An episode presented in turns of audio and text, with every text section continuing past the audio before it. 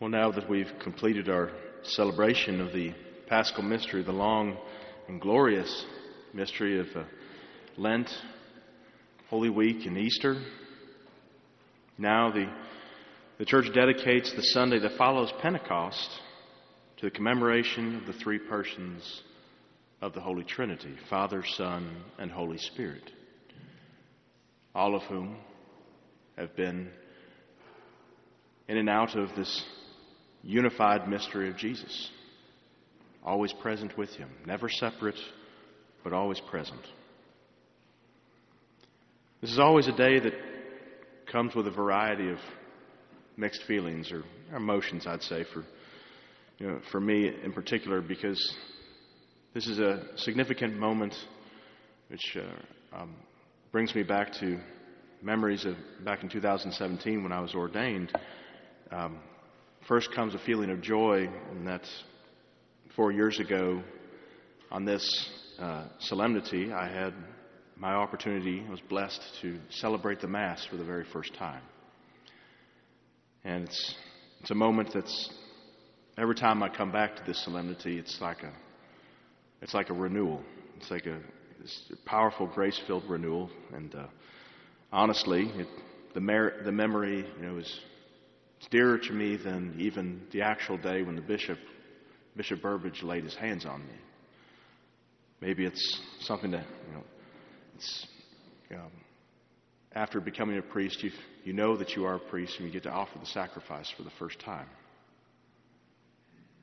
But, uh, you know, beyond that, you know, beyond, you know, the, uh, the happy memory of, you know, that, that first moment when I could, you know, raise the, the host and the chalice for the first time with the, using the words our Lord used at the Last Supper, you know, that, and also this day, this solemnity of the Holy Trinity, you know, brings back memories, both cheerful and somewhat dreadful, of a previous theology professor, Dr. Ross, that I had in seminary. God rest his soul.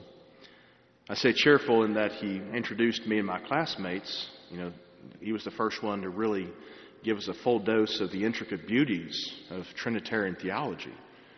It's a big war amongst theologians. They say, oh, Trinitarian theology comes first. No, Christology comes first. No, no, it's this, it's. But, um, you know, he had a, I'd say more than a passion, he had a charism for the way that he taught it. So a very joyful memory and, you know, thinking of him and, and uh, praying for him. But, but I also, um, I say that uh, Uh, it was somewhat of a dreadful memory because I always remember uh, when he would talk about the, you know, the uh, the details of you know the mystery that we understand. You know, he'd always remind us, you know, come this day on Holy Feast of Holy Trinity, I'd better not get wind that you ever said at the ambo, oh, the Trinity is just some mystery we don't understand, because I will come I hunt you down and haunt you for the rest of your days. So this one's for you, Dr. Ross. So I hope never to say anything, you know, subject to, you know, a reprimand from my um, from my professor and make him spin in his grave. But it is worthy to talk about Trinity as mystery, or at least come to what some terms of what we mean by mystery. In fact, there is no greater mystery than this in the entire deposit of our faith. The comprehensive three in one language continues to perplex every generation of Christian thinkers. As I was thinking about it, it's like the, the Hydra of Hercules, you know, the, the, the Hydra that Hercules was tasked to uh, defeat. You know, cut off one head of the beast, three more heads would, you know, grow in its place. It's kind of like that with the theologians who try to wrestle with the idea or the, the thought of the Trinity. Regardless of how much understanding, our, our understanding improves, our little human minds, you know, you know, perpetually raise you know, additional questions of wonderment. There's even more questions that are asked. Of all the contributors or thinkers of, of the past that have I suppose you could say, put a dent in this mystery of the Holy Trinity, no one comes closer to understanding than St. Augustine. And even he confessed to having, you know, through excruciating mental and spiritual pains, the endeavor barely scratched the tip of the iceberg. His entire project, according to history, it took him 20 years. 20 years to write his treatise on the Holy Trinity.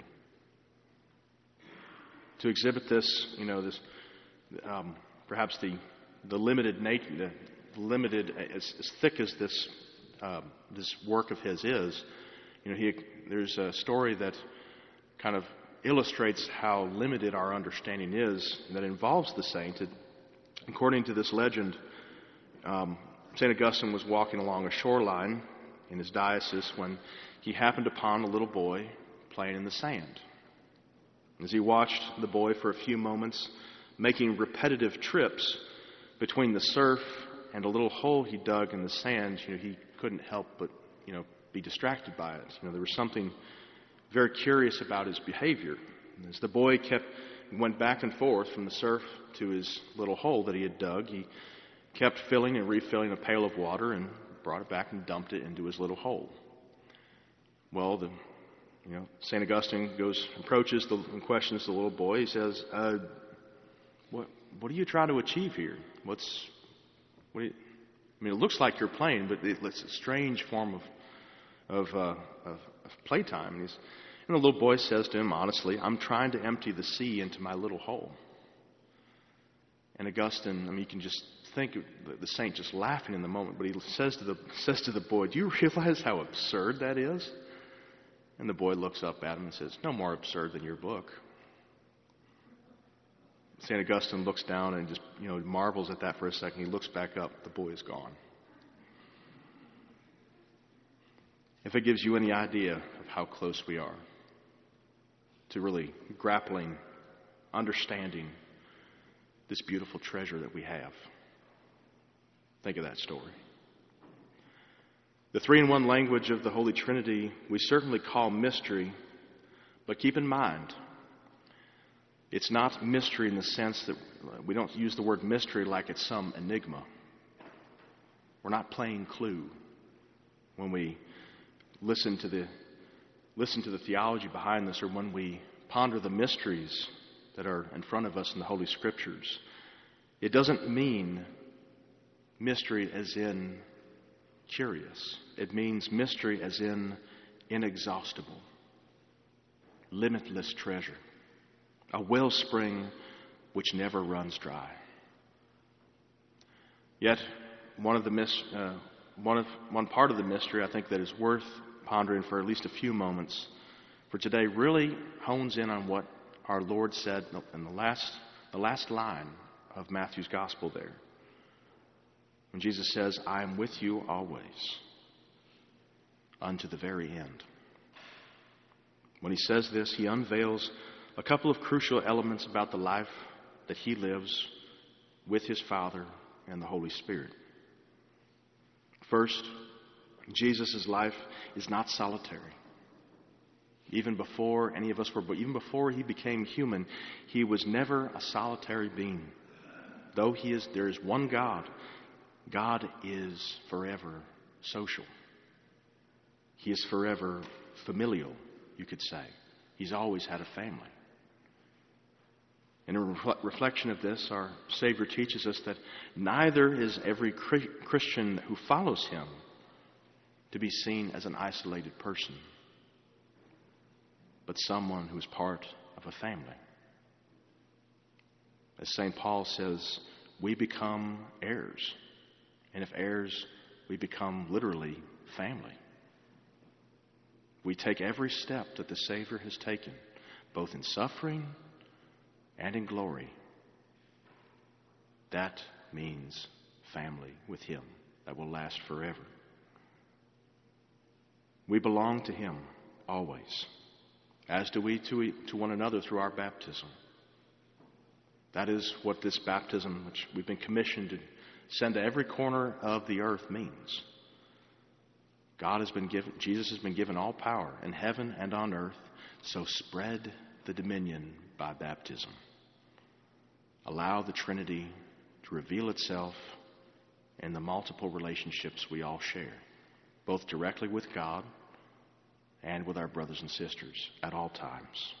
We are never separated from them, just as Jesus is inseparable from his Father and the Holy Spirit at all times.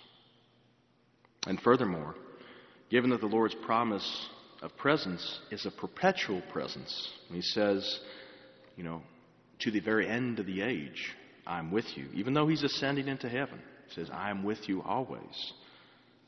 It's good to remember the name of Jesus, which uh, this Emmanuel, which comes from the prophet, which means God with us. And that name never ceases to bear its meaning. Our Lord is not an idea of the past, but an every present reality. Jesus remains forever personal in heaven above and earth below. As the Holy Father said recently, we do not believe in a distant entity. No, not in, in, not in an indifferent entity. No, we believe in the love who created the universe and who engendered it, engendered a people, became flesh, died and rose, and as the Holy Spirit, as, the Holy Spirit transforms and leads everything to fulfillment. If we listen to these lessons, it's you know as um, last uh, last last week, you know the the gospel passage really gave us a kind of sense of hope in moving forward. And the teachings of the of the church recently have been ones of hope, especially as we see we're starting to see kind of the end of this pandemic. Though it's still upon us, there is hope, a message of hope that must be spread. And what better way to do that than through the mystery of the Holy Trinity? God has never abandoned us. He's always been with us, and that will never change. Let's remind everyone as we go forward, as we put on the green, as we put on, you know, you know, prayers of prayers of fruitfulness in this green season, this, ord, this, this time, this ordinary time, and continue to encourage one another. Thanks be to God.